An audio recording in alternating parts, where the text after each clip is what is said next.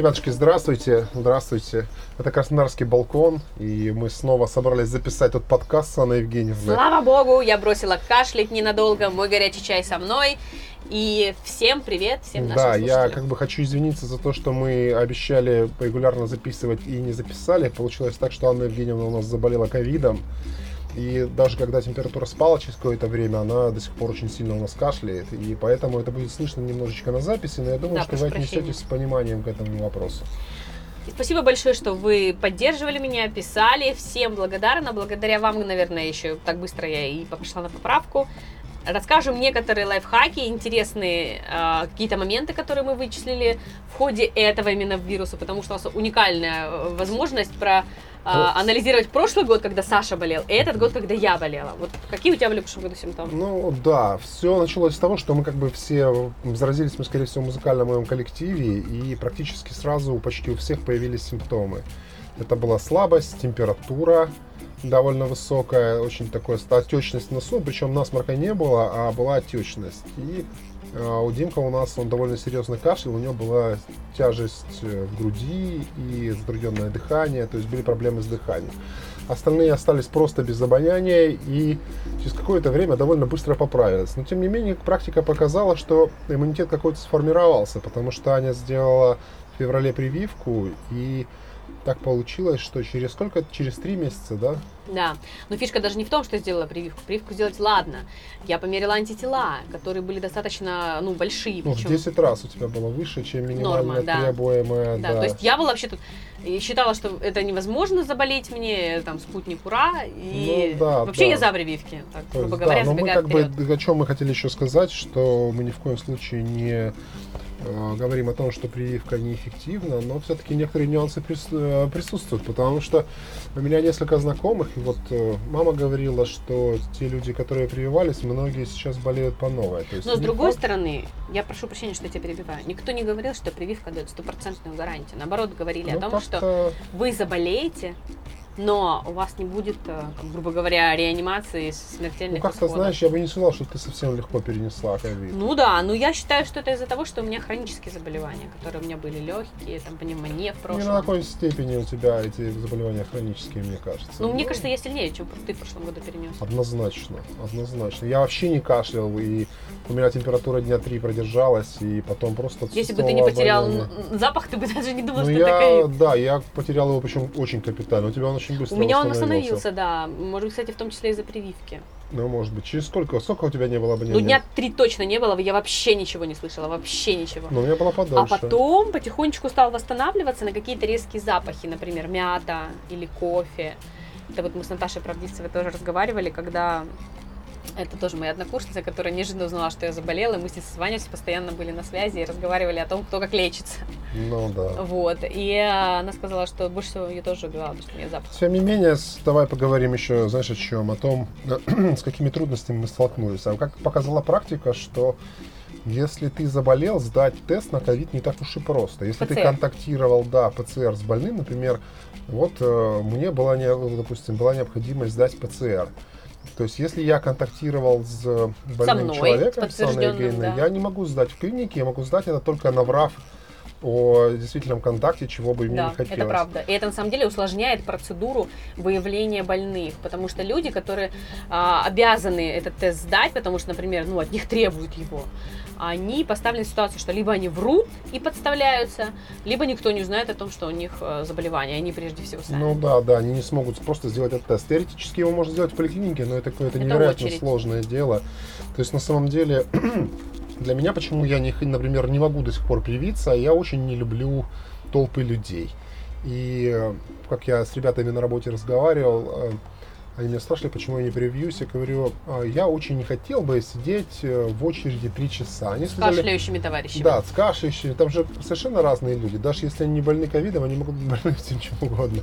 В поликлинике-то. И они сказали, а ты не волнуйся, а ты не будешь сидеть в очереди три часа, ты будешь стоять в очереди три часа. Я говорю, я не согласен. Я не согласен даже лежать в очереди три часа, потому что это не для меня. Но надо, я думаю, как хорошо было бы, чтобы как-то организовали Может быть, работодатель вещи. ваш сможет организовать, и к вам приедет человек, вам Нет, поставит не прививки. думаю, не думаю. Наш работодатель, он очень идейный человек, но он не верит в эффективность прививки, и Это поэтому... очень грустно.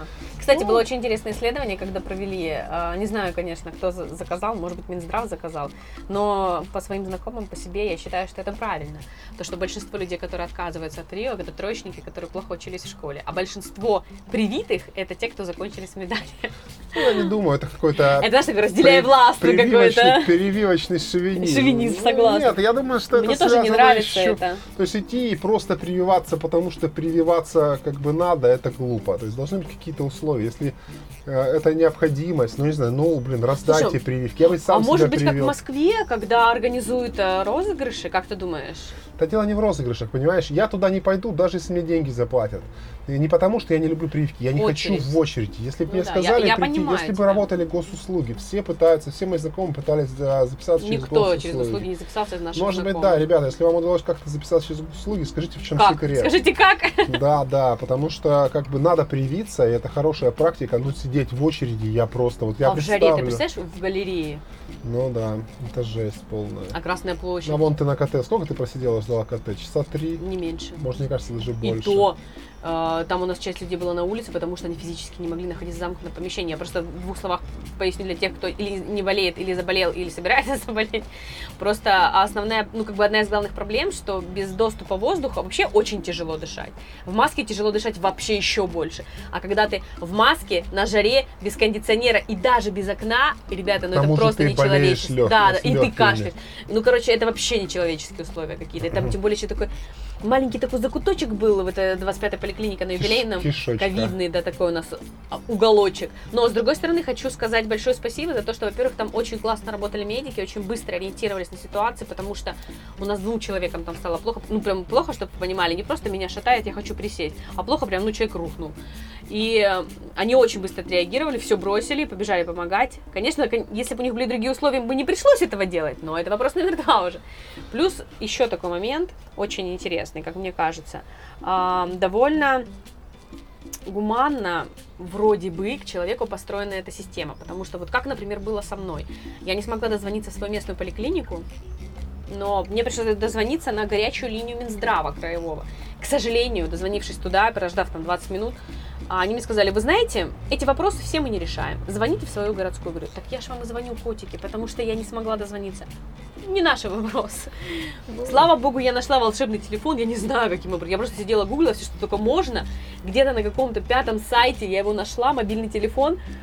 Тут же на него позвонила, он, конечно, был занят, но Мобильный телефон чей? просто был написан мобильный телефон, где были указаны номера телефонов в нашей Это поликлинике поликлиники 9. мобильные, да, да, телефон? да, на Дополнительная Торвек. какая-то линия.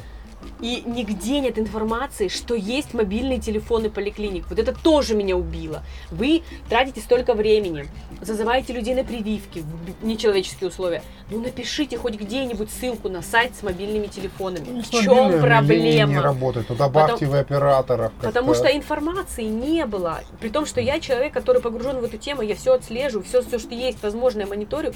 Я оказалась поставлена перед теми вопросами, ну просто обычными, операционными, там, куда первее позвонить и кому сказать, ну, грубо говоря.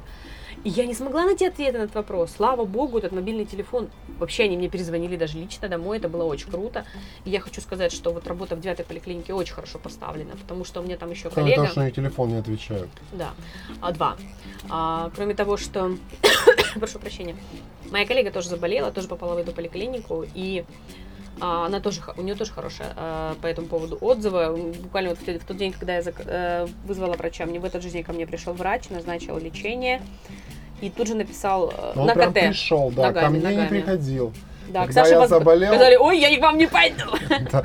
И мне прописали лечение по телефону, я лечился, и потом через две недели пришел за больничным уже закрывать его. Но я думаю, что больше людей, наверное, в этом Я мне тоже кажется. Мне кажется, сейчас очень серьезно все, гораздо серьезнее, чем было в прошлом году. Поэтому нужно быть очень осторожным и внимательным к своему здоровью.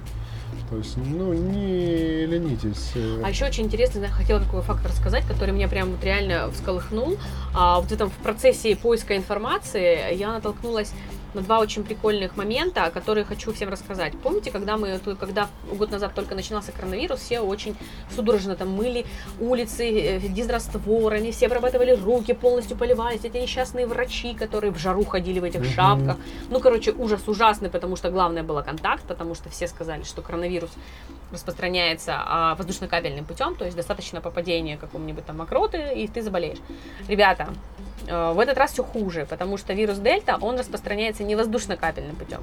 Он витальный очень сильно, и поэтому людей больше заражается. Например, вы можете там, грубо говоря, там чихнет в квартале от вас человек, и ветром, как ветряную оспу или корь, его понесет прекрасненько, и он на вас сядет, он жизнеспособен. Он То на есть- вас прыгнет. И ухватится. То есть, если раньше, например, коронавирус, который был вот уханьский, да, скажем так, вариант, ему обязательно нужна была среда, определенные условия. Помните, как мы все ждали лета, потому что умрет нафиг вирус, хотя он не умер, а наоборот, он мутировал в Индии и стал еще круче. И я просто хотела сказать о том, что если вы думаете, что без маски можно ходить, потому что ничего страшного, вы целоваться ни с кем не будете, блин, лучше наденьте маску. Честно. Ну, и руки, конечно, не надо облизывать и Конечно, так да, далее. мойте руки. Да и вообще, на самом деле, лучше, конечно, избегать скопления людей. Это, Это обязательно, да. Да, и общественный транспорт. Если что, у нас чудесный город, как мы говорили в предыдущих выпусках. Ну, пройдите пешком. Если это не супер большое расстояние, ну или проедьте полпути на троллейбусе, выйдите и пройдите Тем более погода прекрасная, пешком. не жарко уже. Да, пошел дождик небольшой, у нас мы опять сидим на балкончике, у нас очень живописная красота. Там яблочки висят Интересно, на яблоне. слышно будет потом, как у нас тут шуршит дождь? Ну, нет, наверное, не будет. Но если что, мы его подложим потом под этот. Ну, вообще, мы хотели в целом с- это, поговорить про краснодарские больницы. У меня довольно много историй.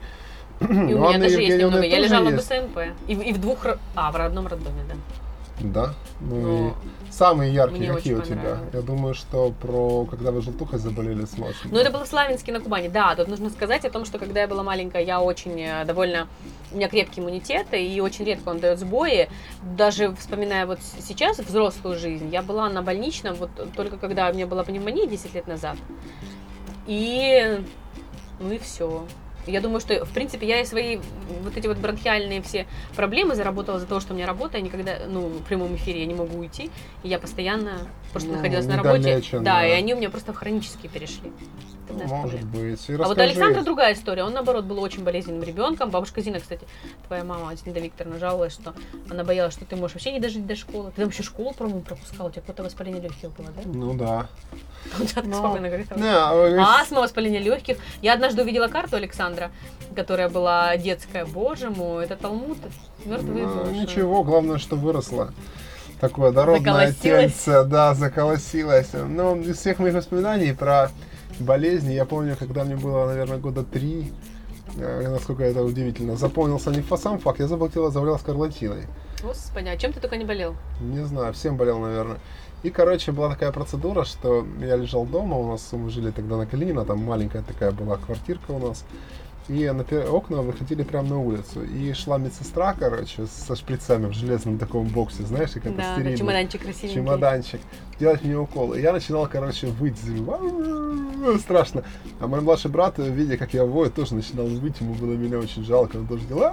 Три года тебе было? Ну, может, четыре. Я, ну, так вот, я просто помню эту ситуацию, у меня, знаешь, как, как бы такие... Кстати, у Зинаиды Викторовны хранится карта. Надо будет... пос- Да. А, я вспомнила, я, я когда листала эту карту, боже, я так злилась, знаете из-за чего? Из-за того, что у тебя там было написано про скарлатину, и внизу было написано, там, один диагноз, вопросительный знак, второй диагноз, и, и скарлатина.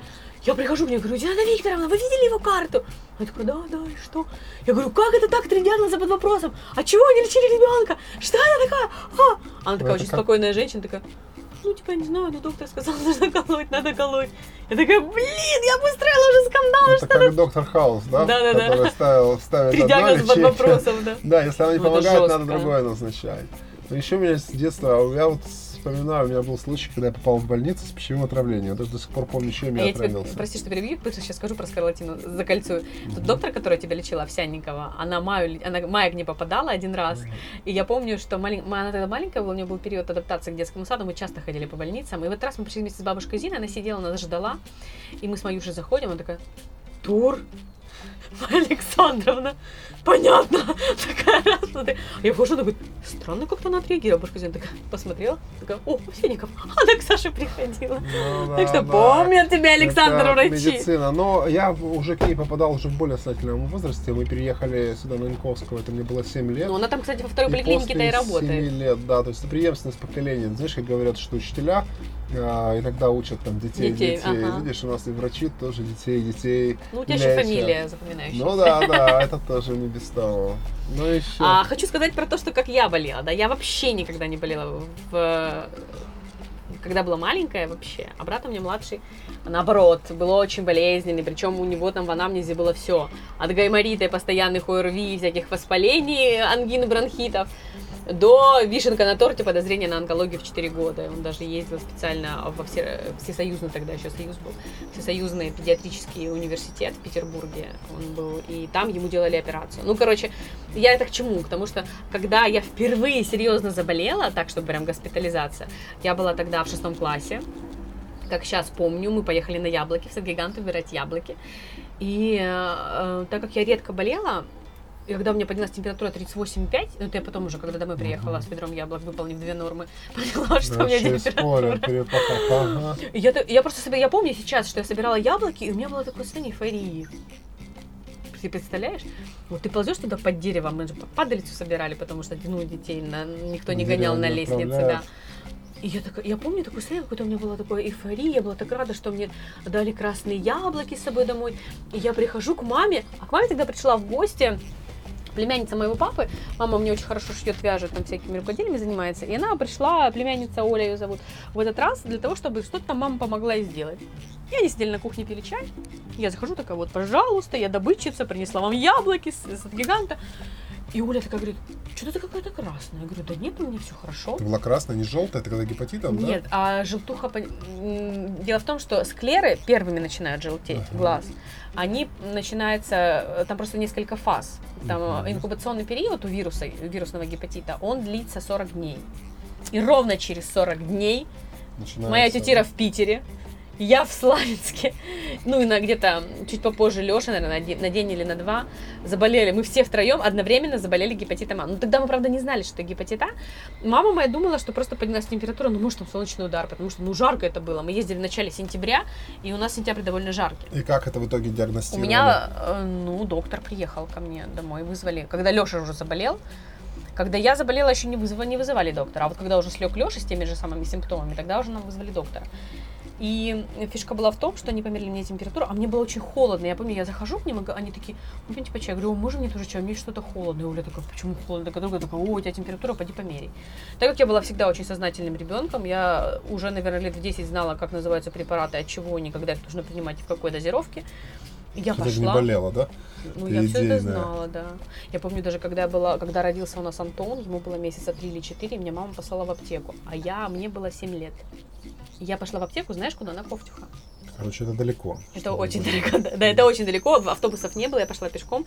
Я, у меня была главная проблема, я тогда не могла понять, как мне, семилетней девочке, дадут, я тогда даже хлеб еще, не покупала, дадут апт- в аптеке Ну, лекарства. ты же не наркотики там покупала. Ну да, это было, это было, кстати, это было Это время, просто когда в аптеках что-то там мешали. Да. Да, я дала вот такую фигнюшечку, бумажечку, на которой были написаны пропорции, подошла к ним в окно, и сказали, подожди. Я стояла, они мне дали какую-то, знаешь, такую э, болтушку такого ядерно-канареечного желтого цвета. Я Жесть ее несла, А боялась это ее разлить. У него был какой-то то ли диатез, то ли что-то еще. это Короче, не важно. Да расскажи про лучше про больницу. И, про- короче, Самое смешное про цыган. а, про, цыган это я расскажу. Фишка заключается в том, что когда вы, вы вдруг, на всякий случай рассказываю, вдруг кто-то когда-нибудь подцепит. Мы этот вирус подцепили в реке Протоки чудесной. Это был очень жаркий год, и было очень много людей больных э, гепатитом. У нас все было детское отделение забито просто детьми, и мы в итоге с Лешей лежали во взрослом отделении с моим братом. И получилось так, что э, когда вы только заболеваете, вот проходит ровно 40 дней, начинается самая такая вот жесткая фаза. Когда у вас еще склеры не пожелтели, нельзя определить, что именно это желтуха. У вас поднимается резко температура, тошнота, рвота, иногда бывает понос, но не всегда. И боль в районе печени справа. То есть она потому что начинает увеличиваться. Это 40 дней ты проболела? Ровно 40 дней с момента заражения, инкубационный Ужас период. какая. Я думаю, что это может быть по- связано еще и с какими-нибудь погребальными темами. Спасибо, дорогой, я знала, что ты в меня веришь. Так вот, фишка заключается в том, что когда проходит 2 или 3 дня, вот жесткая температура, у меня температура была 38,5 вот 3 дня, мне было дико холодно, я вот меня прям вот так вот била, била, била. Я еще помню, я лежу в одеяло, заходит Леша, такой, о, какая жара. Я говорю, Леша, баню, мне холодно. Он говорит, пойди, выйди на улицу подыши. Ну, короче, через два дня свалился Леша с теми же самыми симптомами. Мама поняла, что что-то не то. Пошла к соседям вызывать скорую. И к нам приехала бригада. Бригада была очень грустная, как сейчас помню. Был очень грустный Леша, потому что у него как раз это была фаза температура. Он вообще не сильно веселый у меня парень. Вот тут еще, что вы ко мне пришли? Не хочу, нет, открой рот. И врачи сразу у меня посмотрели склеры, склеры пожелтели. Ну, это, очевидно, было связано, что случай не единичный. Это была, типа, Да, эпидемия, да. и они знали Они уже, уже что знали, искать. да, они уже знали примерно. И они молча сели, когда Леша там что-то с мамой разговаривал, он э, был очень грустный, и они такие, ну, готовьтесь к госпитализации. Я- а я не знала, что такое госпитализация при всем своем познании медицинском. Я такая, что? Мама такая, поедешь в больницу. И я такая, ура, ура, наконец-то я пойду в больницу. женщина. Скорая на меня посмотрела так, вопросительно, потом на маму, типа, что это за родители тут такие, что дети ге- хотят в больницу? гестапо, куда угодно, из дома, лишь бы не в огороде Леша такой, копаться. Леша такой, боже мой, я не хочу ни в какую больницу. А я была дико рада, я была так счастлива, что мы пойдем в больницу. На самом деле это было очень веселое время, это был мой самый лучший период, мне кажется, летний, потому что я никогда не читала столько книг, я не знала столько нового. Я впервые узнала, что марихуану можно курить, ой, не курить, я правда не курила, тогда сушить на каком-то там супербалконе. Расскажи эту историю. Да, дело в том, что на самом деле, как вы понимаете, лежали там в инфекционном отделении, и из-за того, что была эпидемия в этом году, это нам было по 14 лет с братом, все было детское отделение забито, и нас положили во взрослую больницу. Взрослая больница была подальше, потому что там всякие территории обязательные. И мы лежали в отделении с, ну, реально взрослыми людьми. Причем у меня были, не знаю, как эти люди заболели, кстати, у нас была одна тетечка с гепатитом Б, очень приличного вида, кстати, о птичках. Ну, всяко ж бывает. Да. И, И- про старуху бывает И порнуха. два мальчика с гепатитом Б лежали у Леши в палате. Но один из них был прям наркоман, прям по нему прям видно было. А второй, я бы не сказала, что он наркоман, он был из очень богатой семьи, потому что ему постоянно привозили какие-то ништяки, а Он нам... колол я- с одной иглой с тем, Не совсем наркоман. не знаю. И, э, ну, так как мы сидели все на диете, нам нельзя было есть ни шоколад, никаких вкусняшек, Макдональдс тогда ничего не было, но можно было какие-то вещи там классные достать, и вот ему всегда привозили классные какие-то вещи, и он, а так как Леша, у меня в палате лежало еще три девочки, кстати, моего возраста, а у Леши он один лежал, ребенок, остальные все были старше его, ну, ра- раза в два, в три. И они там все вокруг него танцевали польку бабочки, это всякие вкусняшки ему Ну давали. да, повезло ему. Да, единственное, я вот сейчас вспоминаю, что когда мы только приехали в поликлинику, всех же на разных стадиях забирают. И вот меня, когда привезли, я уже была бодрячком, у меня уже не было ни температуры, ничего, мне было просто все интересно, классно, наконец-то я в больнице.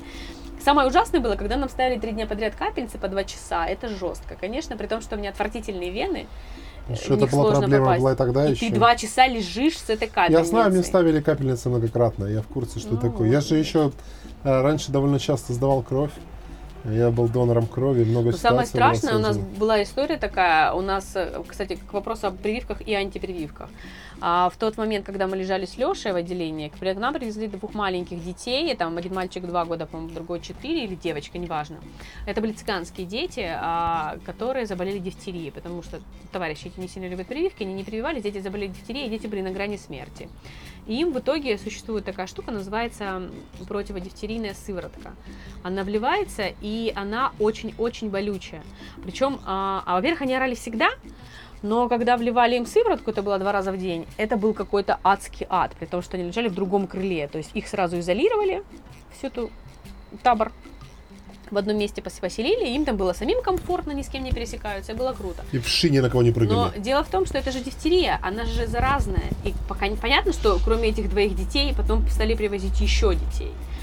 И э, в один прекрасный, в одну прекрасную ночь мы проснулись от грохота, от криков, от битых стекол э, звука. И это был какой-то страшный трэш. К нам прибежали врачи, сказали, заприте сейчас же, закройте все окна. А у нас окна, это одноэтажное старое здание, там 900 года какой-то постройки, старинное еще. Оно было все зарешочено, первый этаж. Ну, единственный, получается. И мы сидели в такой в зоне оккупации, закрыли все двери, потому что начали ломиться безумные цыганские мужчины в двери и кричать «отдайте нам наших детей». Жесть какая. Да. И мы сидели, ждали полицию, потом приехала полиция с мигалками, мы сидели в Лешино окно смотрели, потому что э, наша палата выходила во двор больничный, а Лешина палата выходила э, в этот, э, там, где дорога есть. И приехало два или три наряда полиции, они их всех покрутили, повязали, их забрали. Ну, мы В спрашивали, итоге что с детьми-то случилось? Нормально выжили. Да, прочухались? Да, ну, они крепкие такие. Ну, ты знаешь, там же специальное, я так понимаю, э, как сказать, правило. То есть, если заболевает какое-то количество людей, остальных они чуть ли не насильно прививают. Я не знаю это по этих подробностей. Мне кажется, цыгана сильно Ну, привить с корью- очень С сложно. корью есть такая штука. Ну, кори, да, почему бы и нет. Может быть, они, конечно, их уговорили. Я не знаю, как это все в итоге произошло. Ну, Но вот этих двоих, всех привили. ну вот этим двоим Надели точно, наручники. да, вливали сыворотку, остальные были постарше дети, а эти прям маленькие были. И много, да, их там было, этих цыган... цыганей? Ну да, точно, да. Ну вот первые два, по-моему, они были у одной матери, а остальные потом других подвезли. Попривозили. Да. У меня тоже много больничных историй. Первые случаи, которые я помню на своей памяти, когда я попал в больницу, я отравился консервированной морковкой. Ну, какой-то салат из морковки. Жесть. А кто делал, И мама твоя? Я не помню, это уже не важно. Я тоже думаю, что мне было, может быть, 3 или 4 года, или, может быть, даже меньше, надо будет уточнить этот вопрос. Я помню, что нас отвезли в инфекционку. Я даже смутно так это помню. Нашу, на может быть, да?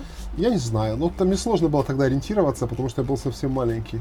Из всего, что я больше всего запомнил, я помню, что там было не очень. И э, со мной все время была мама моя, и было ощущение тревожности. Знаешь, когда, я до сих пор помню, когда взрослые беспокоятся, э, Передается. передается ребенку, да. И вот я помню это ощущение тревожности, еще я помню, что нам на ночь закладывали уши ватой, Чтобы тараканы не заползали. чтобы тараканы не заползали. Там их было дохерища, короче. И Жесть. мама посмотрела, посмотрела на это все дело, и через какое-то время забрала меня А домой. мы, кстати, из-за этого не выключали свет в инфекционке. Да, они там, Мы типа, чтобы, чтобы они Да, не шароёхались. Да, да, да.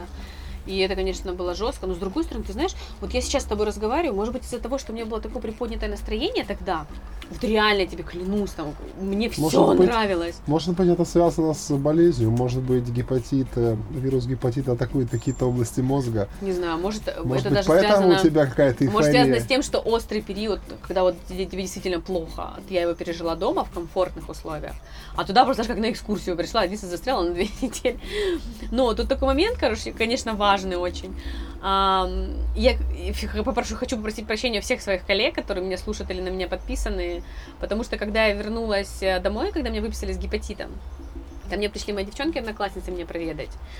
И они говорят, Аня, блин, мы тебя очень любим, да ты, ты классная, замечательная, больше не надо, пожалуйста, болеть, нас каждую неделю водили всех сдавать кровь, мы тебя проклинали в это время. И это Не, правда. ну понятно, это же Ну, изоляция. Ну, да. я же заболела, это было число, наверное, 15 или 20 сентября, то есть это было, ну, Самое вполне начало. возможно, что я могла и заболеть именно в районе школы или там Ну, у нас тоже в школе были такие прецеденты, когда у кого-то там находили гепатит, а, ну, желтуху, и некоторые классы закрывали Так, я тебе скажу больше. Мало того, что весь мой класс водили на вот эти штуки, весь Лешин класс тоже водили. Да, Мы ну, же с ним в конечно, параллелях разных. разумеется. И самое интересное, что обрабатывали все классы, где проводили уроки, моя параллель. Параллель, прям про всю параллель. Я же с ними со всеми контактировала. И Лешину параллель тоже. Мы, конечно, выкосили две параллели, ну, конечно, когда мы пришли уже в конце первой четверти, мы уже прям знаменитостями были, нас пальцем показывали, говорили, вот из-за вот этих вот Вот этих вредителей. да, гепатитчиков. Единственное, конечно, было несколько минусов, которые до сих пор у меня остаются. Это то, что мне до сих пор моя печень дает знать, когда что-то не очень хорошее я съем, когда много жареного. Ну, это Или жирного. заболевание. Ну, и ты не Да. можешь быть донором. И самое, да, грустное. Да. Я с удовольствием, я же очень социально активный человек. Я очень бы хотела быть донором кому-нибудь, но я не могу этого. Мне Донором нельзя. крови, да, нужно И не уточнить. крови, и не органов мне нельзя быть не донором. хочешь быть донором органов? Дело не в хочешь. Я понимаю, но гипотетически. То есть ты хочешь быть донором органов? Я не могу быть донором органов. кажется, это оправдание все.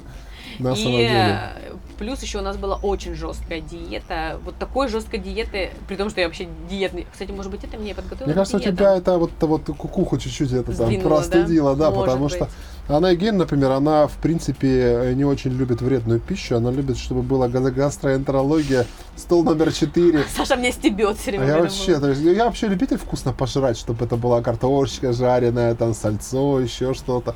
Анна Евгеньевна с большим скепти- скептицизмом к этому всему относится. А я вот на самом деле не болел никогда гепатитом, может быть, хорошо, и какими-то хроническими заболеваниями. Какое-то время я довольно часто сдавал кровь. И, в принципе, могу сказать, что это интересно сделать. Ну, во-первых, это ЧСВ, конечно, бодрит, ну, потому что думаешь, весь пронизан великой целью, типа, вот Да-да-да, ты помогаешь людям. Гуманистической. Плюс это довольно интересная процедура сама по себе. Плюс за нее даже какую-то копеечку платят. Сейчас я, конечно, немножко обленился, и это может быть связано с тем, что надо диетку пособлюдать все-таки, Ну, чтобы... не требуется так от тебя. Помнишь, когда тебе прям специально звонили люди, когда Кондрашов тебе звонил, говорил, ну да, Саша, у меня начальник на думаешь? прошлой работе попросил, и я ездил, сдавал. Но тем не менее, все равно лучше, когда ты сдаешь кровь для, ну, до, для банка, для А у тебя даже какая-то бумажка есть, по-моему, Э, нет. доноров, нет? Нет, нет. Ну, я вообще не копил. Там нужно было просто как-то отслеживать все Мгм. вещи. Во-первых, я сдавал во всех разных местах э, кровь. Чистый а альтруизм, короче. ну, типа того. Нет, ну денежку-то давали. Все как полагается. И много было тоже с этим забавных э, ситуаций. Э, Вот э, чаще всего мне доводилось сдавать, я почти везде сдавал, чаще всего приходилось сдавать вот в центре переливания крови, которая на Димитрова. Димитрова, да, там все довольно э, классно сделано, но единственное, что меня реально бесит, короче, что банк крови, который принимает кровь, работает с, в, только в будние дни. Рабочее Сейчас, время, да? да, только в будние дни и только, по-моему, сейчас понедельник, среда, пятница, но я не уверен. Но в любом случае это в будний день с 9 утра до 12 Короче, дня. отсекает всех рабочих. Да, то есть, в принципе, по закону донору положен выходной день. Дождик пошел. Дождик пошел, да, очень красивый. Выходной день плюс э, один день к отпуску. Мгм. Ну, понятно, что работодатель неохотно с этим вопросом занимается, и, как правило, ну, это не в его интересах это все сдавать. На ситуации тоже много было таких курьезных, довольно-таки забавных. Я вспоминаю, как я сдавал кровь в ЗИПе. Если э, кто-то знает эту процедуру, я вам расскажу, что в центре переливания там все довольно просто. Ты приходишь, проверяют твои Демократично, я бы сказала. ну, в, так сказать, расслабленно, лояльно. То есть проверяют твои, берут анализ крови на группу, на какие-то заболевания, там какие-то посевы, потом меряют давление, вес, проверяют жалобы, все, идешь пить чай, и потом заходишь в кабинетик, там стоят такие комфортные кресла. А тебе не делают анализ на инфекци- инфекционные Нет, заболевания? а, там, его, его не сифилис, так делают, его делают, конечно же, но у тебя берут кровь, ее сразу не вливают. Заранее, да? Да, нет. Ее сразу не вливают вообще. Ее откладывают в банк, делают М, посев. И кроме того, через полгода ты должен прийти и еще раз сдать кровь, Подтвердить. чтобы они еще раз проверили, потому что там могли возбудители какие-то в этой, находиться в этой крови, которые не проявились. Мгм, И только поняла. потом, после полгода, если вот второй раз тебя проверяют, и поэтому всегда, когда сдаешь сдавать кровь, ты должен понимать, что через какой-то период ты должен пойти сдать хотя бы просто анализ. Но обычно мы еще быстрее приходили, сдавали на вторую порцию. И вот э, в центре переливания там все классно. Там такой светлый кабинет с двух сторон, то есть он получается на всю ширину здания и окна с двух сторон. И там стоят такие кресла классные, комфортные, нереально прикольные. Справа стоит такая вот мешалка, которая для крови, на которой пакет стоит.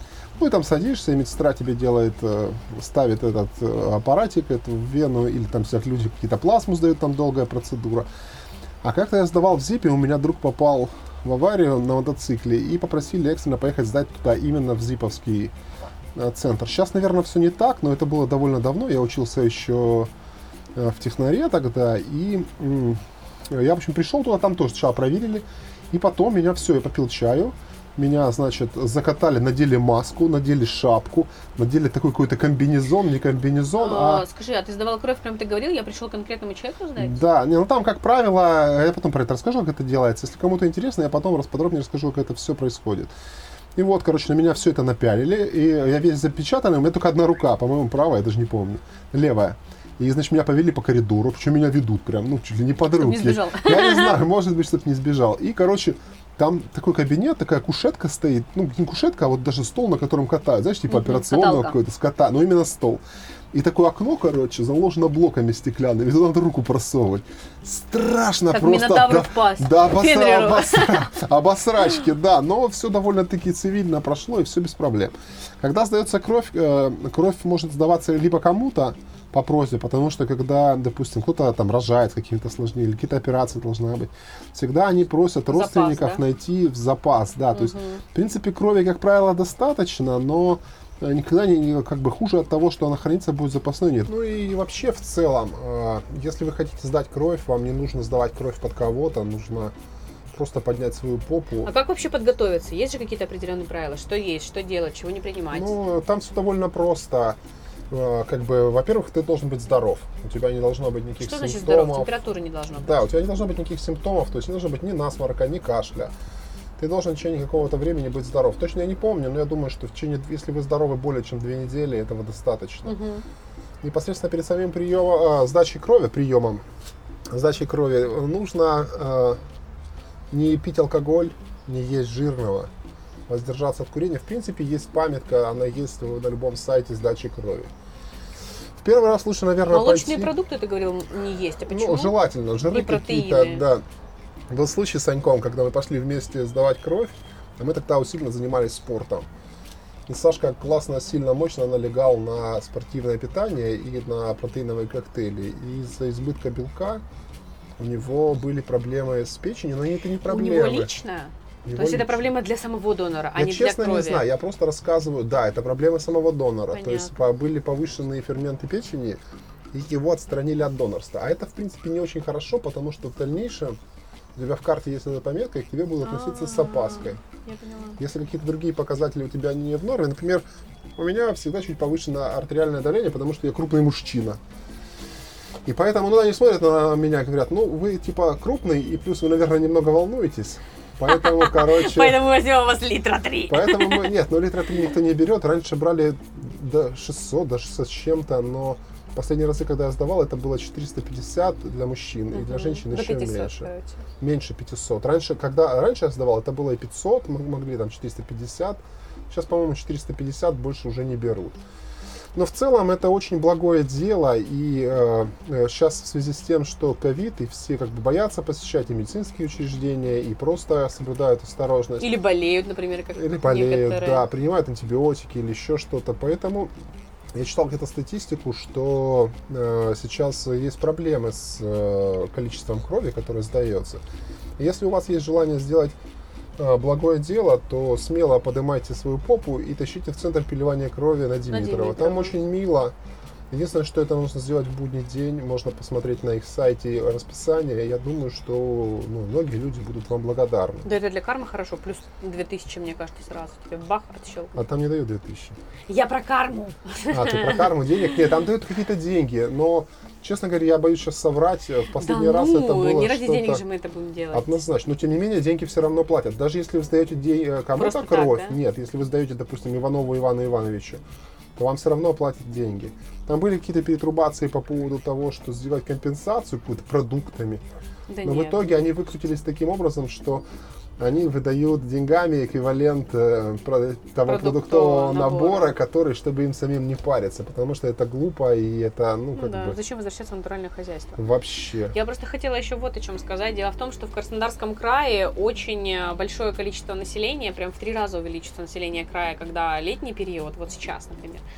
А это связано с тем, что очень многие люди со всей России идут отдыхать в наш регион. И, к сожалению, очень много постоянно аварий и очень опасных аварий, где действительно требуется донорская кровь. Э, Плюс в нашем регионе очень хорошо развита система а, авиации именно медицинской, и если сложные больные или сложные ДТП там, или в горах, не дай бог, кто-то где-то упадет, что-то поломает и так далее. У наших врачей есть возможность привести человека, пострадавшего, в специальный медицинский центр, провести все необходимые операции, там, вплоть до там, пересадки каких-то органов. Поэтому, ребята, пожалуйста, если у кого-то есть такая возможность стать донором, а, будьте им, ну, мне кажется, это очень круто. Я бы с удовольствием была, если бы не мой гепатит в прошлом, я бы с удовольствием была донором. А вы, если не сложно, напишите нам в комментариях, Почему? Хотите ли вы стать им? Были ли у вас такие случаи? Может быть, там, не знаю, упали в обморок, когда у вас брали кровь, или наоборот, чувствовали прилив сил, когда у вас это происходило. Очень интересно, потому что, ну, мне вообще интересна медицинская тематика. Я мега интересующийся медициной человек. Да, мне как-то предлагали, я помню, на работе была какая-то необходимость э, стать донором костного мозга. Но там вот более серьезные требования, и там серьезная подготовка, и потом у донора там реабилитация в течение какого-то Мгм. времени, там нельзя физические Не нагрузки. все работодатели идут. Ну, не то, что даже работодатели, но... Ну, тебе, наверное, отпуск нужно будет какой-то уйти, в там, любом хотя бы случае... месяц. Нет, о никаких месяцев там речи не идет. Да? То есть, когда ты сдаешь кровь, я уже говорил о том, что тебе положено в день сдачи крови выходной плюс один день к отпуску. Но, как правило, это не всегда получается. Ну и в целом это довольно болезненная и сложная процедура, насколько мне известно. То есть я, честно говоря, засыкал немного. Да. Но, может быть, я созрею через какое-то время. Но я думаю, должно развиваться в том числе и само направление трансплантологии, потому что если будет э, создана инфраструктура для этого, то люди подтянутся, мне Ну, кажется. здесь законодательство важная вещь. Ну, это входит в состав нас- инфраструктуры. Да, я понимаю, что у нас нюансы есть. Вообще, конечно, это довольно серьезная штука, она и сложная, и с этической стороны тоже куча проблем, но целом э, дать возможность, э, ну, связанной с трансплантологией, не только костного мозга, но вообще таковых органов. То есть я бы с удовольствием, если бы это было возможно, как э, в фильмах в Соединенных Штатах, не знаю, по-настоящему или там в Европе, что есть кар- карта донора. Человек может При жизни. при жизни, да, э, сдать какие-то анализы и в случае какой-то экстренной смерти стать э, донором Каких-нибудь органов. каких-нибудь органов, да, те, которые сохранятся. которые будут- готовы к То трансплантации. есть я был бы с удовольствием рад, если меня бы со мной бы что-то случилось такое, что И ты переродился. Ну, частично хотя бы, по кусочкам. Да. Мне тоже нравится эта идея, мне кажется, это очень гуманно, мне кажется, вообще это очень правильно. Почему Но я с точки зрения моральной стороны, я готова к этому. Ну, ты А вот сто- во-первых, я не могу физически, во-вторых, меня немножко вот именно момент того, что не создана инфраструктура и законодательная, и медицинская частично. Но я просто хочу сказать для наших слушателей, а, может быть, не все знают или немногие знают, что в нашем регионе делает, делается трансплантация органов. И почки пересаживают, и сердце пересаживают, и печень пересаживают. А, Вот у меня есть информация, да- даже не на сегодняшний день, а несколько лет назад, уже в 2015 году, а, была такая статистика от Министерства здравоохранения края, то, что на долю кубанских хирургов приходится 70% всех проводимых пересадок сердца в стране. На А где секундочку. проводят у нас эту трансплантологию? хирургии, конечно, это на российской, вот, Пархановская больница номер один, краевая. ККБ? Да. Вот. А по количеству трансплантаций почек, внимание, кубанская медицина в 2015 году выходила в тройку лидеров по стране. Так что, плюс у нас же готовится открытие очень большой стройки, которая немножко заморозилась во время ковида. Это огромное будет здание рядом с детским диагностическим центром на улице Кондратенко, который огромный у нас там стоит. И там предполагается в том числе построить э, э, здание, отвечающее всем современным стандартам по трансплантации, в том числе и костного мозга, потому что э, там дети лежат онкологические с лейкемией, и, соответственно, Ну да, это ключевое спасет. решение, потому что после облучения, после химиотерапии, ну, в частности, после облучения, страдает костный мозг и необходимо. Ну, ну, я тоже думаю, что я подумаю о донорстве костного мозга, надо будет сдать какие-то анализы. Вот смотри, начали с какого-то ужасного ковида, закончили какой прекрасной темой. Почему? Прекрасная штука. Нас обвинят в госзаказе, Александр, будь Да, готов. ты думаешь? Ну нет, Не, я не думаю. Я думаю, что наш госзаказ это гуманизм в чистом Да, виде. да, это правда. Потому что много людей нуждается, и это действительно очень важно для здоровья. И ты можешь сам оказаться в такой ситуации, когда тебе потребуется и переливание крови, и, может быть, даже пересадка каких-то органов, то, что спасет жизнь тебе, ну, это же чудесно. То есть есть какие-то этические, как я говорил, проблемы там и с, с религиозной, церковь, по-моему, этого не одобряет, Нет, церковь одобряет. Одобряет? Некоторые религиозные течения христианские. да? Да. А некоторые вообще там решают, не разрешают лечить, да, по-моему, там такие операции не разрешают делать. Ну, э, э, это не православная церковь. Ну, понятно, это какие-то Течения. течения, секты. Да, я не хотела назвать это слово, не хотела обижать людей.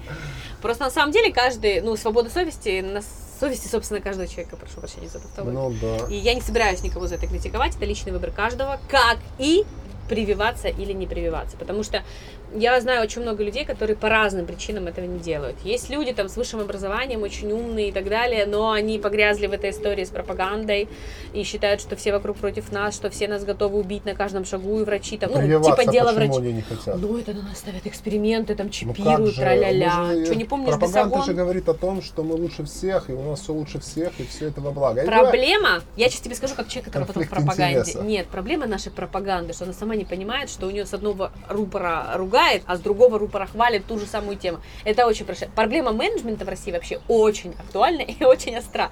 И пропаганда не смогла от нее убежать тоже от этой проблемы, она тоже там есть. Знаешь, я, э, мне посчастливилось, наверное, не столкнуться с э, идейными этими соображениями. Не знаю, может быть, нас тоже будут за это критиковать, что мы Ну, как бы мы в Продались первую очередь... э, нет, вакцинатором. мы в первую очередь э, здравым смыслом э, управляемые, так сказать. Мы в первую очередь что- управляем э, курсом биологии за 10 класс, которая у нас вообще-то на 5.